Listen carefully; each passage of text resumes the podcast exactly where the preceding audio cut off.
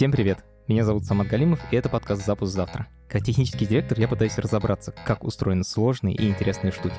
Я зову профессионала, с которым можно поговорить простым человеческим языком.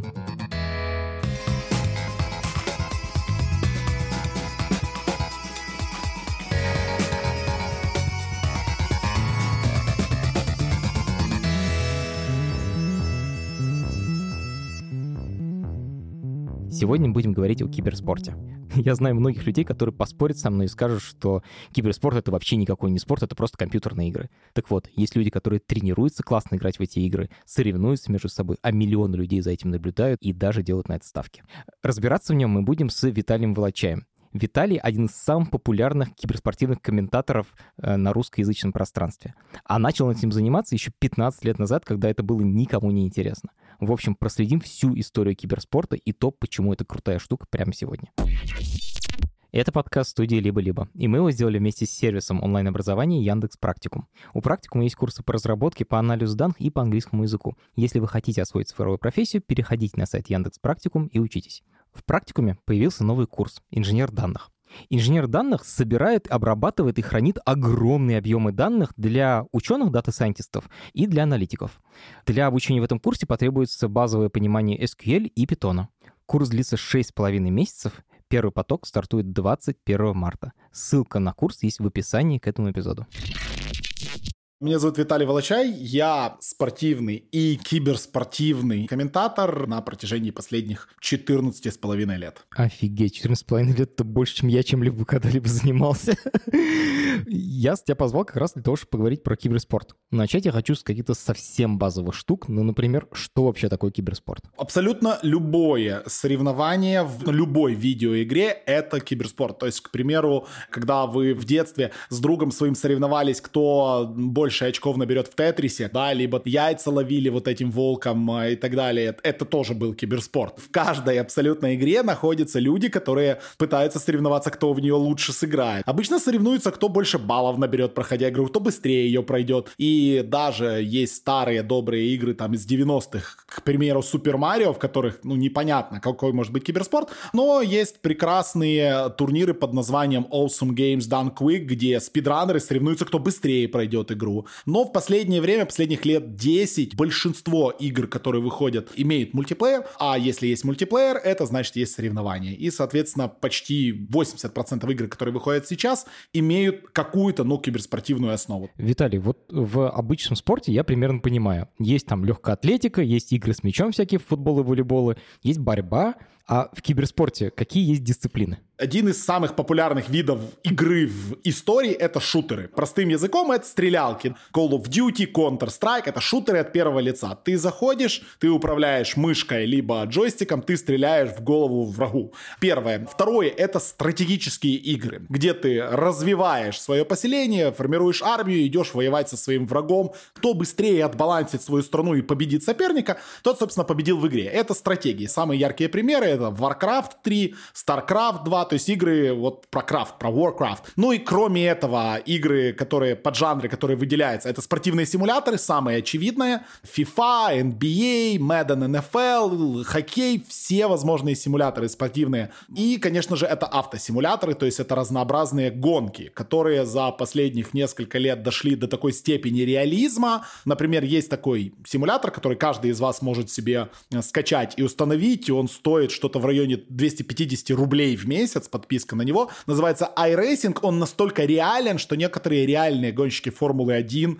а, World Rally Championship, которые ездят на нем, говорят, что это реально сложнее, чем на настоящей машине. На полном серьезе. И по этим гонкам тоже проходят соревнования. И соревнуются реальные гонщики с виртуальными киберспортсменами. И реально это соревнование идет ноздря в ноздрю. То есть очень и очень и очень даже близко друг от друга. Окей я хочу с тобой взять одну игру и на ее примере разобрать, как типа, устроен киберспорт. Давай возьмем Доту, потому что это игра, которая, мне кажется, у всех на слуху, во-первых. Во-вторых, мне кажется, ты на ней специализируешься, если так можно сказать. Окей, давайте возьмем Доту. Дота 2 — это игра, которая в этом году стала еще более популярна, да, потому что российский клуб, в котором играет три россиянина, два украинца, команда Team Spirit выиграла самый крупный турнир в истории киберспорта, 18 миллионов долларов. Ну, поэтому игра немножко сейчас на слуху. Игра Дота Дота — это стратегическая игра в реальном времени, командная игра, которая играется 5 на 5. Каждый из игроков в команде внутри игры в виртуальном мире управляет одним своим персонажем, и вот эти разнообразные персонажи собираются в команду по 5, выполняют определенные вещи внутри игры, и, собственно, внутри игры воюют с другими пятью персонажами. Твоя задача — это зайти на базу соперника, победить его, победить его персонажей, захватить его базу и, соответственно, победить в игре. И 30-40 минут длится одна игра, все, что ты делаешь в этой игре, каждый мини-элемент, каждый клик, каждая мысль, каждое взаимодействие влияет на общий результат, собственно, на исход поединка. Офигеть. В игре существует 120 разных персонажей, у каждого из этих персонажей существует по 5 основных и по 8 дополнительных способностей, и, соответственно, вы понимаете, сколько приблизительно уже есть вариаций. В Доте уже сыграно, по-моему, то ли 450 миллионов игр за всю историю существования игры. Ни в одной даже близко не повторялась комбинация. Там, по-моему, чтобы повторилась комбинация из какого-то другого матча, должно пройти что-то в районе 170 лет. Офигеть. Окей, вот я у себя на компьютере могу запустить, сейчас прям могу скачать доту и начать в нее играть. Верно. Чем я отличаюсь от профессионала? Вот что он такого заметит, или что он такого увидит, чего не увижу я? В чем будет отличаться наша игра? Глобально ничем. Ваша игра будет абсолютно одинакова. Ни у кого в мире нет никакого преимущества. Вы все играете в одну игру. Единственное, чем действительно профессиональные игроки в Dota 2, либо в любую другую киберспортивную дисциплину отличаются от нас, любителей, это тем, что они готовы посвящать этому огромнейшее количество времени. Собственно, тем же отличаются профессиональные футболисты от любителей. Виталий, если привести аналогию с футболом, то я понимаю, что футболист профессиональный, скорее всего, бегает быстрее, чем я, бьет в мяч гораздо точнее, чем я, и еще у него есть какое-то стратегическое мышление, типа как вводить, кому подавать, и вот это все. Как это в доте проявляется? Можешь каким-то вот тоже примером привести? Да, профессиональные игроки в доту, начиная с юного возраста, имеют реакцию на то, что они видят. Я это называю, не знаю, как правильно на русском языке это назвать, знаю, как на английском, это hand-to-eye coordination. Такие люди с такой координацией становятся олимпийскими чемпионами, например, в стендовой стрельбе,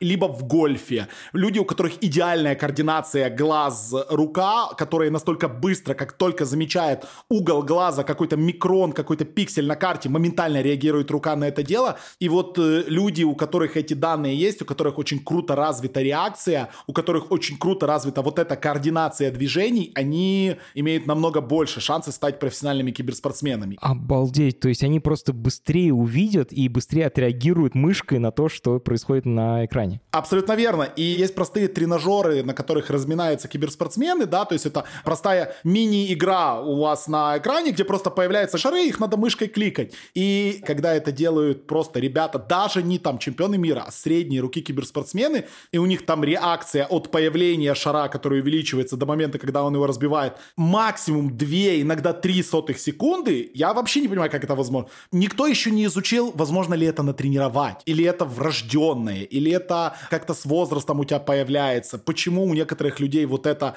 есть, а у некоторых людей, ну как у меня, этого нет. Поэтому, когда меня часто спрашивают там киберспортом, можно ли выучиться на киберспортсмена, я говорю, что, наверное, нет. Мне кажется, им надо просто родиться. А вот э, какие-то связки, э, комбинации действий разучиваются? Просто я знаю, что есть некоторые виды спорта, в которых ты просто, типа, много раз что-нибудь сделал, у тебя это хорошо получается, ну, типа, мышечная память. В киберспорте есть точно такие же базовые движения. То есть в Counter-Strike это выбегает на тебя там моделька террориста, ты должен ему попасть в голову. И профессионалы, например, там Саша Симпл на тренировках перед матчами и так далее, они могут убивать 10-15 тысяч вот этих моделек. Они просто стоят, стреляют им в голову. Это настолько работает до автоматизма. У некоторых э, киберспортсменов есть там чуть ли не задание от их тренеров командных, что там каждое утро ты должен убивать там 2000 ботов. И он выходит, и каждое утро он баба ба ба ба ба ба ба И потом, когда ты в игре, у тебя это, ну, как ты правильно сказал, это на автоматизме. Ты видишь голову, ты в нее стреляешь, все. И вот такие вещи есть в каждом виде киберспорта. То есть там гонщики проезжают каждый круг, футболисты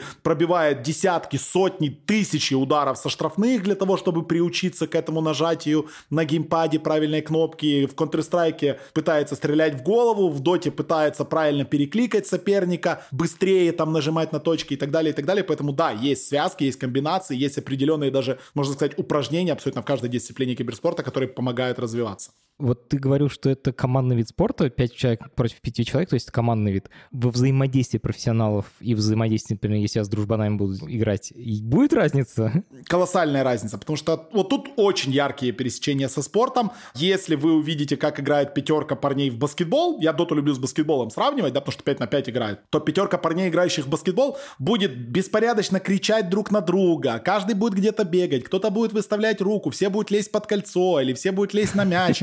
Но это будет весело, да, это будет прикольная физкультура, но толку с этого будет мало. В то же время, когда играет профессиональная команда, у них есть все четко разделено по позициях. Есть разыгрывающий, есть центровой, есть люди, которые бросают из-за дуги, есть абсолютно четкая построенная система движений, и есть один человек, который командует этой всей структурой. И вот киберспорт в профессионале очень похож на это. Последний вопрос про отличие профессионала от любителя. Это про стратегию, потому что, насколько я понимаю, вот в футболе, например, если моя команда будет играть с профессионалами, у профессионалов обычно есть план, типа, как они будут действовать, у них есть какая-то стратегия. В доте это похоже? Есть какая-то аналогия? Или это только тактическая ситуативная игра, и в ней нет места вот этому такому большому планированию? Есть место, причем сейчас с профессиональными командами работают целые команды аналитиков и тренеров, которые помогают э, команде правильные вещи делать, готовиться правильно к матчам. Есть аналитики, которые полностью разбирают игры соперника, делают огромную тактическую выкладку по тому, куда идет определенный герой соперника, какими героями они играют, какие стратегии они используют, и очень серьезно к этому готовятся. И у некоторых команд там уже вот эта аналитическая группа там от 5 там, до 10 человек, это люди, которые просто-напросто работают над изучением будущих соперников.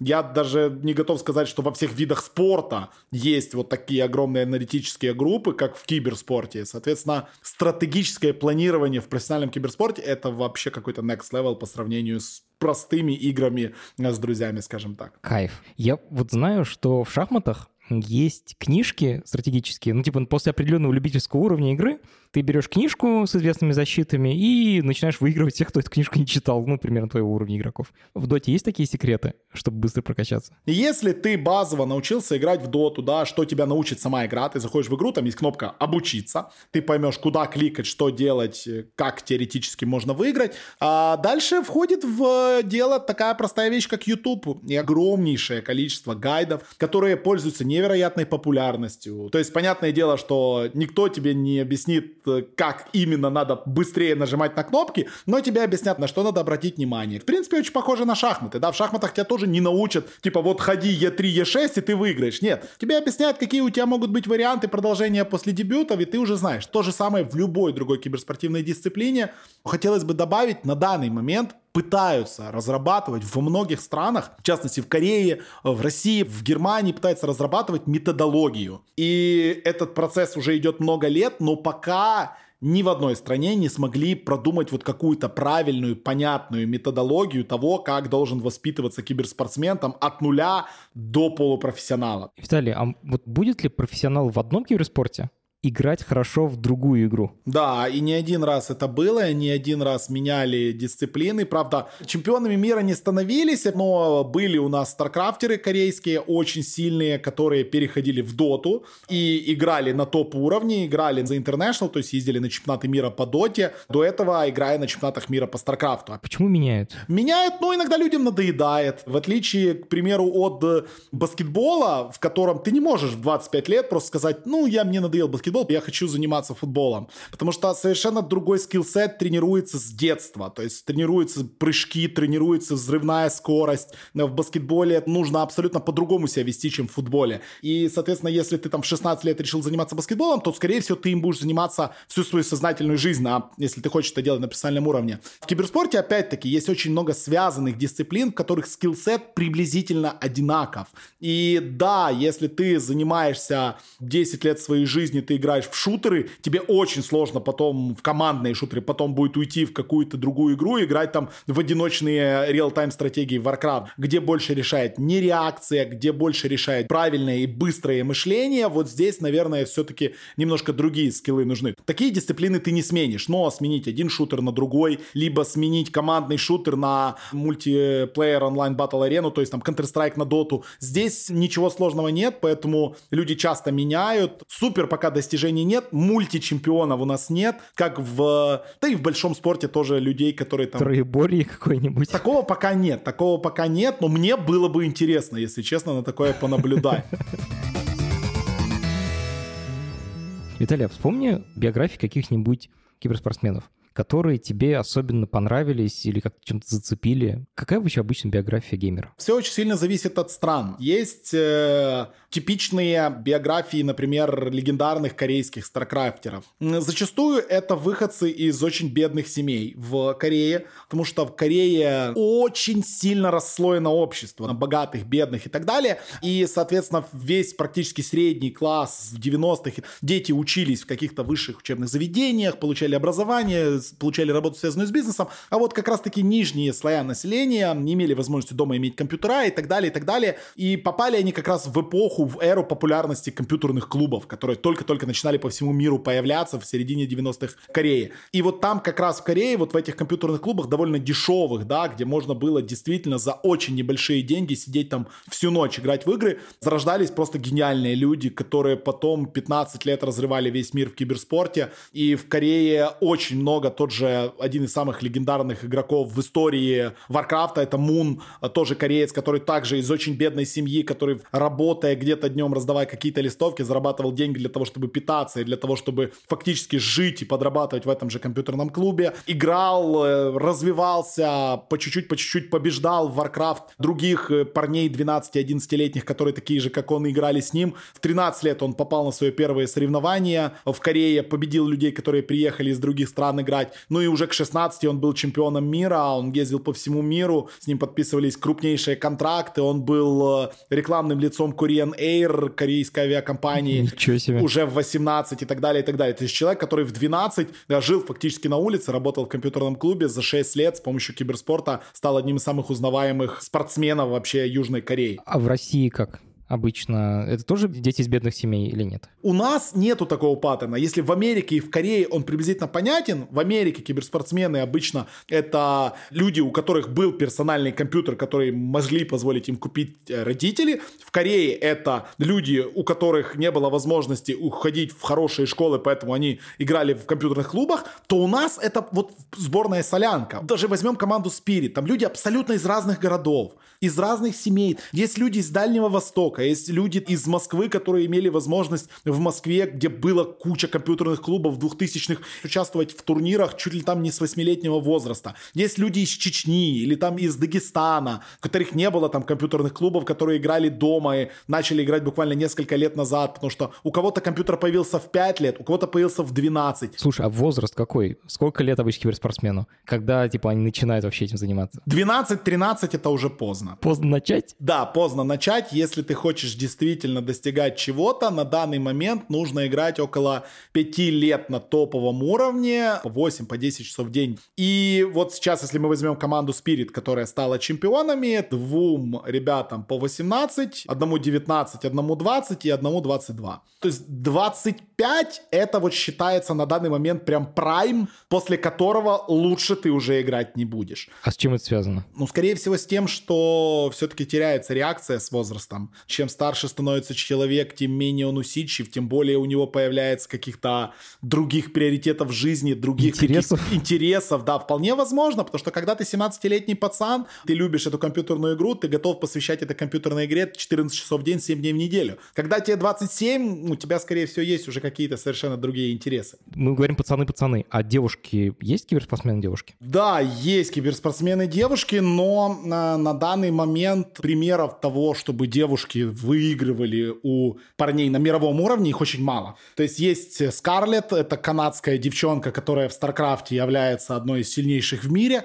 но это единственная девушка в топ-100 игроков мира. Ничего себе. Это, ну, наверное, как и шахматы, да, нет никаких различий, как ты будешь играть в шахматы, но почему-то проводятся отдельно женские чемпионаты, отдельно мужские чемпионаты мира, да, также и в киберспорте проводятся отдельно женские, проводятся мужские, хотя никто не мешает играть вместе. Но вот по какой-то причине, объяснить я не могу, женщин, киберспортсменок на топовом, на мировом уровне пока очень и очень мало. А расскажи вообще про физическую подготовку спортсменов. Нужно ли киберспортсменам быть физически развитыми? Да, это довольно важно, и поэтому у большинства профессиональных команд на данный момент есть физиотерапевты, которые работают с ними, просто потому что иногда киберспортивные турниры бывают физически очень-очень тяжелыми. К примеру, финал Интернешнала длился от А до Я с момента выхода на сцену до момента награждения 5 часов 45 минут. Это нервно очень тяжело, это физически очень истощающе, это ты должен быть постоянно в тонусе, поэтому с ними работают физиотерапевты, у каждой команды каждый день, кроме простых тренировок, есть тренировки и физические. Да, понятное дело, это не велоспорт, понятное дело, они там седьмой пот из себя не изливают, но да, каждый киберспортсмен работает на своей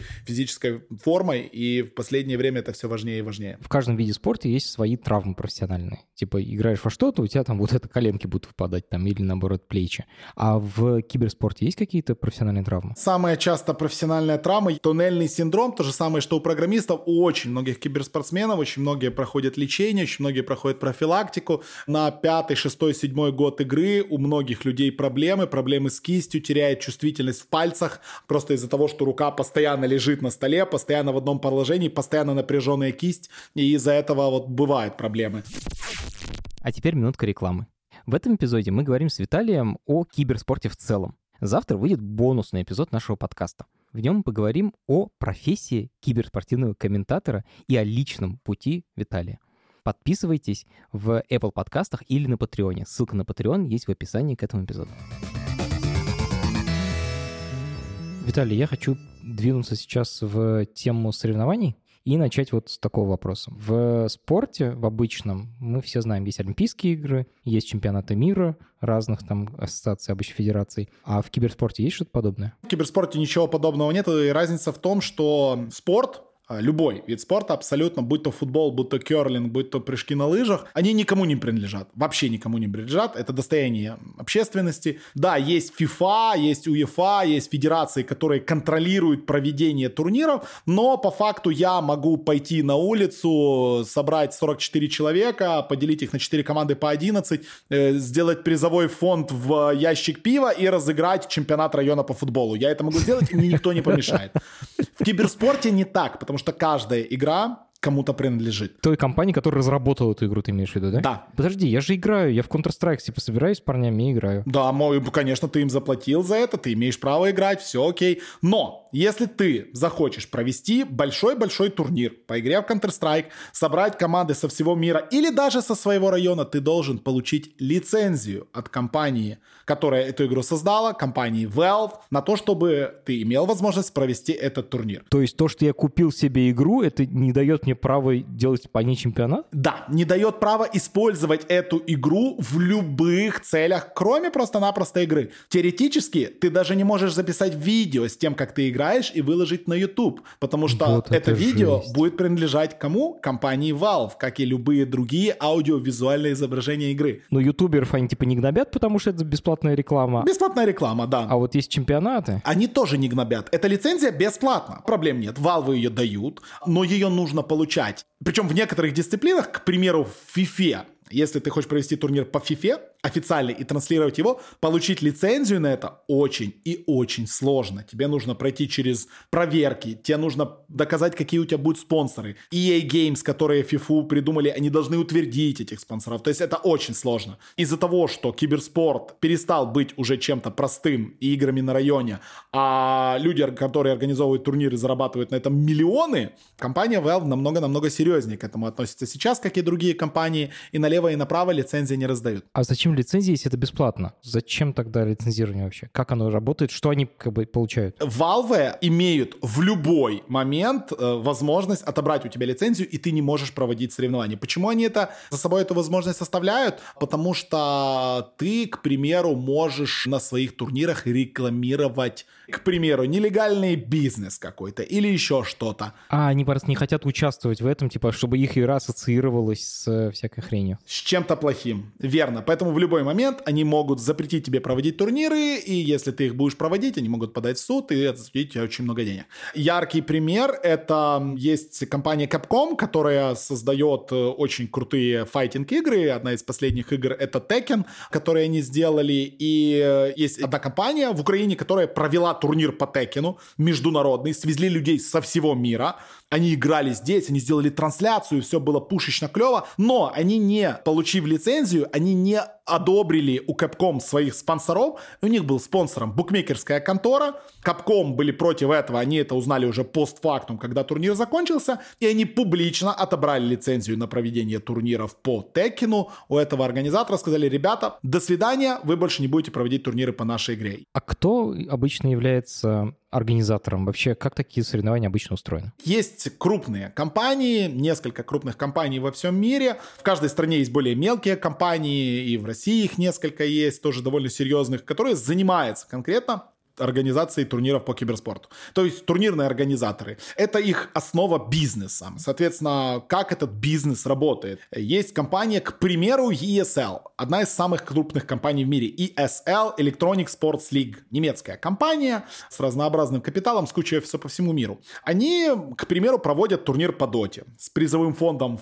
в 300 тысяч долларов в Гамбурге. Они арендуют арену большую в Гамбурге, продают туда 5 тысяч билетов, Физическую, обычную арену. Физическую, большую арену, да. Сцену строят внутри, продают 5-10 тысяч билетов для зрителей, которые приходят смотреть, привозят 16 команд со всего мира, оплачивают им, в отличие от большого спорта, перелет, проживание, визы, питание. И, соответственно, зарабатывают с тем, что рекламируют на этих турнирах разнообразных спонсоров. Как на арене, так и в трансляциях. Система ничем не отличается от классического спорта. Точно так же, как вы на футболе видите на щитках вокруг поля рекламу Газпрома, Хайникина и так далее, точно так же в киберспорте вы видите рекламу DHL, безалкогольного пива, энергетиков и так далее. И вживую, когда вы находитесь на арене, и на трансляции. То есть вот эти все стандартные Air Emirates и Газпром, они есть и в киберспорте? Ну, Газпрома пока в киберспорте нет, но скоро будет. Э, в этом я вообще не сомневаюсь ни на секунду. Но да, да, есть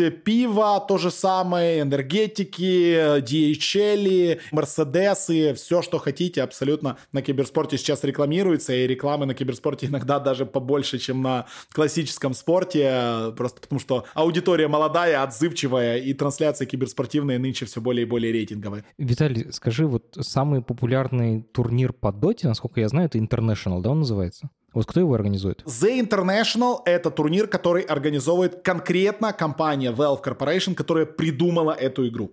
Они делают это раз в году. Они выделяют на него призовой фонд. С помощью разных методов краудфандинга этот призовой фонд разрастается до невероятных размеров. Краудфандинг? Да. Не очень понимаю, как это. В Dota 2 внутри игры есть разнообразные предметы, которые ты можешь приобрести, которые косметическими являются. Они никак не влияют на то, лучше ты или хуже хуже будешь играть. Эти предметы могут улучшать внешний вид твоей игры, могут улучшать внешний вид героя, которым ты управляешь, но могут показывать тебе, что ты поддерживаешь одну из команд участниц грядущего турнира и так далее, и так далее. За каждую покупку внутри игры 25% от твоей покупки идет в призовой фонд. Ничего себе. В этом году с помощью людей, болельщиков, которые ждут этот турнир, было собрано 40 миллионов долларов. Притом, напомню еще раз, только 25% идет в призовой фонд. А расскажи про этот чемпионат чуть подробнее. Сколько команд, например, соревнуется? 18 э, команд отбирается на International, на главный чемпионат мира по доте. Это команды из разных регионов.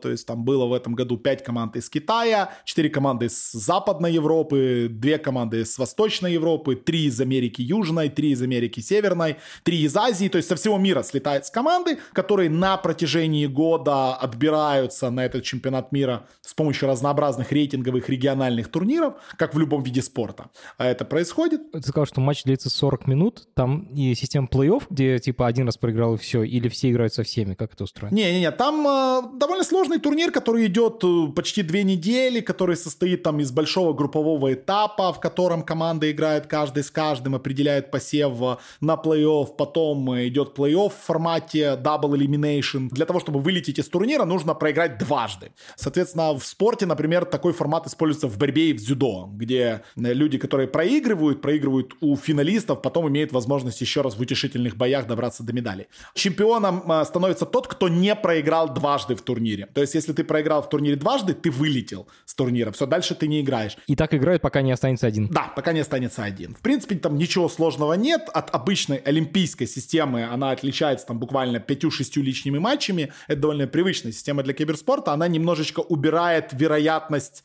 суперсенсационного результата. То есть, если ты где-то проиграл какому-то аутсайдеру случайно, это не значит, что все, твои шансы закончены, ты все, вылетел. Кстати, так и произошло с командой Spirit. Команда Spirit в первом же матче плей-офф в этом году своему сопернику проиграла, но из-за того, что была система Double Elimination, был их второй шанс, они, собственно, после этого ни одной игры не проиграли и стали чемпионами мира. Кайф. А эти правила, они на всех чемпионах одинаковые? По доте, например, на да. Всех чемпионатах одни и те же правила? Или... Правила, и, и, как я уже сказал, нету в киберспорте чего-то такого, как федерации, да, которая может принимать какие-то правила. Э, каждый турнирный организатор, каждый турнир может сделать свои правила, но зачастую они все унифицированы для того, чтобы было понятно, для того, чтобы было понятно зрителям. Э, правила на разных турнирах одинаковые, и, соответственно, есть какой-то вот общий свод правил, который эволюционировал к нынешней своей версии, которым, собственно, пользуется абсолютно все турниры, поэтому, э, по сути, каждый турнир один от другого не отличается именно сводом правил, отличается разнообразным там антуражем, атмосферой, местом проведения и, и т.д. и т.п. Это всегда физическое присутствие или по интернету тоже можно играть? Это самое большое преимущество киберспорта, потому что в 2020 году, пока весь мир встал на паузу, пока нигде в мире, кроме Беларуси, не играли в футбол, киберспорт продолжал жить, э, и единственное ограничение, которое есть, это большие расстояния, то есть абсолютно честно команда из России против команды из Бразилии играть не может, да, потому что будет та самая задержка, ну просто слишком далеко друг от... У кого-то интернет будет медленнее. Где сервер, тот и выиграл. Да, так что это будет немного нечестно. Но если мы говорим в рамках одного региона, если мы говорим в рамках Европы Восточной... Типа один континент. Да, то здесь в принципе, учитывая нынешние технологии, интернет фактически у всех одинаков, поэтому пока полтора года весь мир выходил из пандемии, в киберспорте соревнования не прекращались. Да, они шли точно так же, как сейчас, просто мы вживую не видели игроков, они сидели по домам, у них были веб-камеры, и они играли, соревновались на турнирах, не выходя просто-напросто из дома.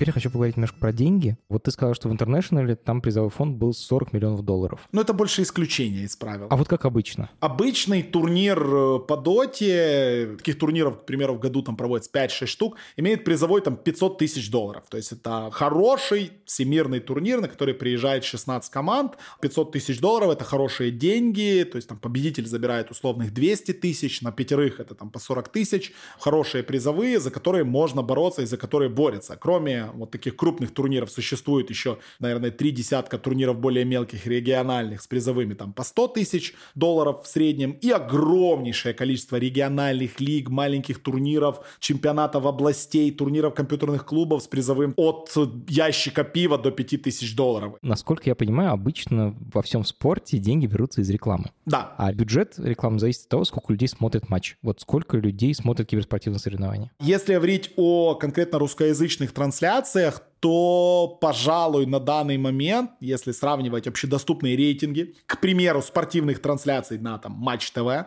трансляции топовые киберспортивные уступают, э, может быть, матчам сборных на Евро, может быть, биатлону и может быть топовым боксерским поединкам. Все. Офигеть, то есть они типа популярнее, чем большинство футбольных игр. Причем в разы. Финал Интернешнала, который Spirit играли только на русскоязычной трансляции, смотрело миллион двести тысяч зрителей миллион двести тысяч зрителей не посмотрят ни один баскетбольный или хоккейный матч в принципе никогда. Ну, может быть, когда Россия будет в финале Олимпиады играть, соберется у экранов миллион двести тысяч там, да, но для киберспорта миллион зрителей на русском языке — это норма, это вообще не космические цифры. Среднее количество людей на трансляции в любой будний день в простой день, там в какой-то вторник или в среду вечером это 100-150 тысяч. Обалдеть. Это обычные онлайн-игры. И, соответственно, из-за этих цифр, из-за этой аудитории, которая очень лояльна, аудитория, которая очень любит и поддерживает спонсоров, которые поддерживают их любимые увлечения,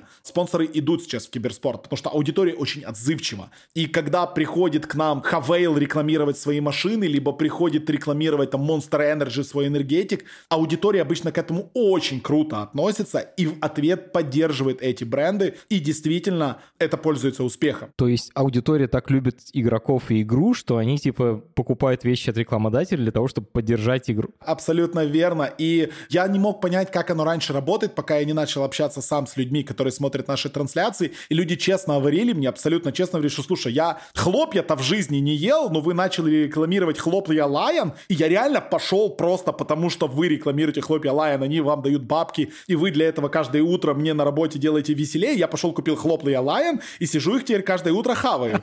И это реально классно. И ты такой, блин, а это работает. И рекламодатели это чувствуют. И поэтому отдача намного круче, чем в билбордах, чем в рекламе на телевидении, чем в рекламе в классическом спорте. Именно из этого рекламный рынок киберспорта последние годы растет просто такими семимильными шагами, что тяжело себе представить. Это все только в интернете или телеканалы тоже уже начали транслировать? Потому что я знаю, что, например, в футболе права на трансляцию по телеку — это типа очень большие деньги, прям отдельная индустрия. Э, пока это только в интернете, телевизионные каналы не заинтересованы, ну, то есть некоторые были заинтересованы, Матч ТВ пробовали года два-три назад, не увидели отклика, видимо, поняли, что все-таки телевидение, по крайней мере, у нас, я не знаю, как это работает там в Америке, к примеру, все-таки телевидение — это аудитория, которая уже не интересна киберспорту, и киберспорт не интересен этой аудитории. Ты имеешь в виду, это прямо возрастная дифференциация? Да, ну потому что так и есть. Если посмотреть э, средний возраст э, зрителей любого российского спортивного, к примеру, канала или даже там не спортивного, какого-то среднего развлекательного канала, аудитории от 15 э, до 25 там мизер. Это очень мало. Эта аудитория не смотрит телевидение. Меньше 1% зрителей стандартного телеканала — это аудитория до 25 лет. Меньше 1%. Поэтому мы даже не пытаемся выйти на телевидение, но потому что эпоха OTT-сервисов, эпоха стриминговых сервисов, где ты можешь поставить все в любой момент на паузу и посмотреть, когда хочешь, где хочешь, чего хочешь, ну зачем телевидение сейчас человеку, который разбирается, который любит киберспорт? Мне нравится, как я думал, что типа ты скажешь, ну телевидение нам пока еще типа не покажет карману, или там, типа, мы пока еще не настолько крутые, а ты говоришь, да блин, эти просто как бы уже на свалке истории, мы типа движемся дальше. Они нам не интересны. Ну, на самом деле, вот ты сказал классную фразу, что космических денег стоят права. А, права в киберспорте стоят иногда даже дороже. Ну, то есть, я скажу так, права на год киберспортивных трансляций, э, всех вот на русском языке, ну, наверное, дороже стоят только права на Лигу чемпионов футбольную, ну, может быть, еще на английскую премьер-лигу. Все остальное будет стоить дешевле. То есть, если я захочу купить права на киберспортивные турниры по Counter-Strike на целый год и показывать их в России, мне дешевле будет купить Бундеслигу, НБА, НХЛ и на сдачу мне еще тенниса дадут. Виталий, я не могу не спросить, ну, раз мы говорим про спорт и деньги, надо спросить про букмекеров, потому что, насколько я понимаю, это, типа, важнейшая штука. Еще один источник денег, кроме рекламы в спорте. Делают ли ставки на киберспорт? Да, и причем очень много, и это только начинает, опять-таки, развиваться. Некоторые букмекерские конторы до этого довольно долго почему-то доходили проходили, некоторые уже пошли. Киберспорт очень сильно отличается от футбола тем, что в футболе игровой день это там 5 матчей, да, по 2 часа каждый, которые там обычно еще одновременно играются. В киберспорте турнир это 14 дней, и каждый день игры идут там с 9 утра до 9 вечера. Разные команды играют, очень много матчей в день. И они все собирают зрителей, и это же просто рай для букмекерской конторы. Много вариаций внутри игры, как и в футболе. Если в футболе можно поставить там на 10 разных вещей, будет ли карточки, будут ли голы, будет ли там угловые, кто выиграет с каким счетом, то в киберспорте там просто фантастика, там на все что угодно можно ставить, сколько будет гранат, сколько будет убийств, кто выиграет и так далее, и так далее, и так далее. В общем, букмекерский бизнес сейчас с киберспортом очень тесно сотрудничает, все больше и больше входит в этот киберспорт, не во все дисциплины, потому что, как я уже говорил, некоторые создатели игр против того, чтобы букмекеры рекламировались на трансляциях их игр, как это было с Текином, но некоторые создатели, как, к примеру, Valve, только рады, они всегда за честную сделку, то есть, ну, тебя же никто не заставляет идти ставить деньги. Я, если иду и ставлю против там финнов в хоккее, то я же честно ставлю против финнов в хоккее. Ну, проиграли и проиграли, значит, я проиграл. А, поэтому киберспорт сейчас ну, наверное, процентов 20, может быть, даже 25 бюджета киберспортивных турниров сейчас это букмекерская контора. Ты сказал то, что «Газпром» пока не рекламируется в киберспорте. Вообще, есть ли недоверие у крупных брендов или это уже такая, типа, коммунити штука, и все окей с киберспортом? Пока есть, э, в первую очередь у нас, довольно тяжело. Если мы смотрим немецкие трансляции, League of Legends, международная серия, есть такая серия игр, LCS называется, это самый крупный турнир по игре League of Legends, там спонсоры DHL, Coca-Cola, Adidas э, и Mercedes-Benz, неплохие спонсоры, да, то у нас пока тяжело с крупными, именно супер крупными корпорациями, но все больше и больше к нам приходят Vodafone, э, создатели опять-таки те же Havel, Nissan, рекламируется Mercedes, приходят компании, которые занимаются доставками еды, то есть рекламируются крупные сервисы типа там Яндекса или еще что-то. То есть по чуть-чуть, по чуть-чуть, по чуть-чуть до крупных брендов это доходит. Насколько это надо там условному Газпрому, я не знаю, э, киберспорт, но условно Яндекс Еде, аудитория киберспорта, она для этого создана, как бы, да, э, для того, чтобы заказывать доставку еды. И, соответственно, по чуть-чуть, по чуть-чуть у нас крупные бренды появляются, но скоро их будет намного больше, и они немножечко опоздают в нашу движуху, скажем так. Все будет занято уже. Где самые крутые киберспортсмены в мире? Можно ли сказать, что, например, самые крутые это китайцы, или, например, русские, или украинцы? Если взять всю вообще историю киберспорта за его 15 лет и попытаться это как-то просуммировать, да, создать, как на Олимпийских играх любят, да, общую таблицу медалей и так далее, то, наверное, все-таки Китай будет на первом месте. Слишком много людей. В Китае элементарно в доту играет в 10 раз больше людей, чем в России, и в 15 раз больше людей, чем в Америке, и в 20 раз больше людей, чем в Европе в целой взятой. Ну и, соответственно, выборка там получше. Во многом Китай обычно отдельно, Виталий, бывает. Ну, в смысле, типа, а как в киберспорте? А вот так и есть, так и есть. Китай это отдельный регион, он играет на свои региональные турниры, у них есть свои региональные чемпионаты, которые поинтереснее, чем многие всемирные чемпионаты. И вот я сам комментирую китайскую доту, и вот э, чемпионат Китая это по уровню, ну блин, это как английская премьер-лига в футболе, это прямо очень круто. Три раза в год они приезжают на международные турниры, которые там в доте называются majors, типа там Гранд Слэмов в теннисе, Уимблдон, Ролан Гарос, также они приезжают на международные международные турниры, там лучших 3-4 команды из Китая. Но глобально, если брать всю историю, мне все же кажется, что в разных дисциплинах в Китае в каждом году, в каждом поколении, каждый год появляется кто-то, кто переигрывает. Да, у них там есть некоторые особенности, потому что в Китае запрещены шутеры, многие, да, и поэтому там Counter-Strike буквально только год назад вышел вообще, то есть его просто не было в этой стране. Call of Duty там до сих пор, по-моему, запрещен, поэтому в шутерах китайцы не участвуют, а если и участвуют, там занимают последние места, но в любых других дисциплинах, начиная от файтингов, заканчивая стратегиями, Китай зачастую всегда в топе. Круто. Вот я ничего не знаю про киберспорт. Честно говоря, это правда, очень мало всего понимаю, но я заинтересовался что мне посмотреть, на кого подписаться, может быть, что почитать? Я бы порекомендовал стартовать просто-напросто с киберспортивного раздела на Sports.ru. Они, в принципе, держат в курсе того, что происходит в киберспорте, в России, в мире, более-менее пишут понятным языком для людей, которые понимают, что такое классический спорт, что сейчас происходит и почему это важно. И вот оттуда уже отталкиваться. Там же можно найти и ссылки на трансляции больших турниров, ссылки на разнообразные гайды, которые обучат пониманию игры, не даже есть гайды, которые учат не как играть, а как смотреть соревнования, да. Судя по тому, что ты рассказываешь, мне точно потребуется такой гайд. И это подкаст студии «Либо-либо». И мы его сделали вместе с сервисом онлайн-образования Яндекс Практикум. Над подкастом работали редактор Юлия Яковлева, младший редактор Маша Агвичева, продюсер Павел Боровков, звукорежиссер Нина Мамотина. За джингл спасибо Алексею Зеленскому.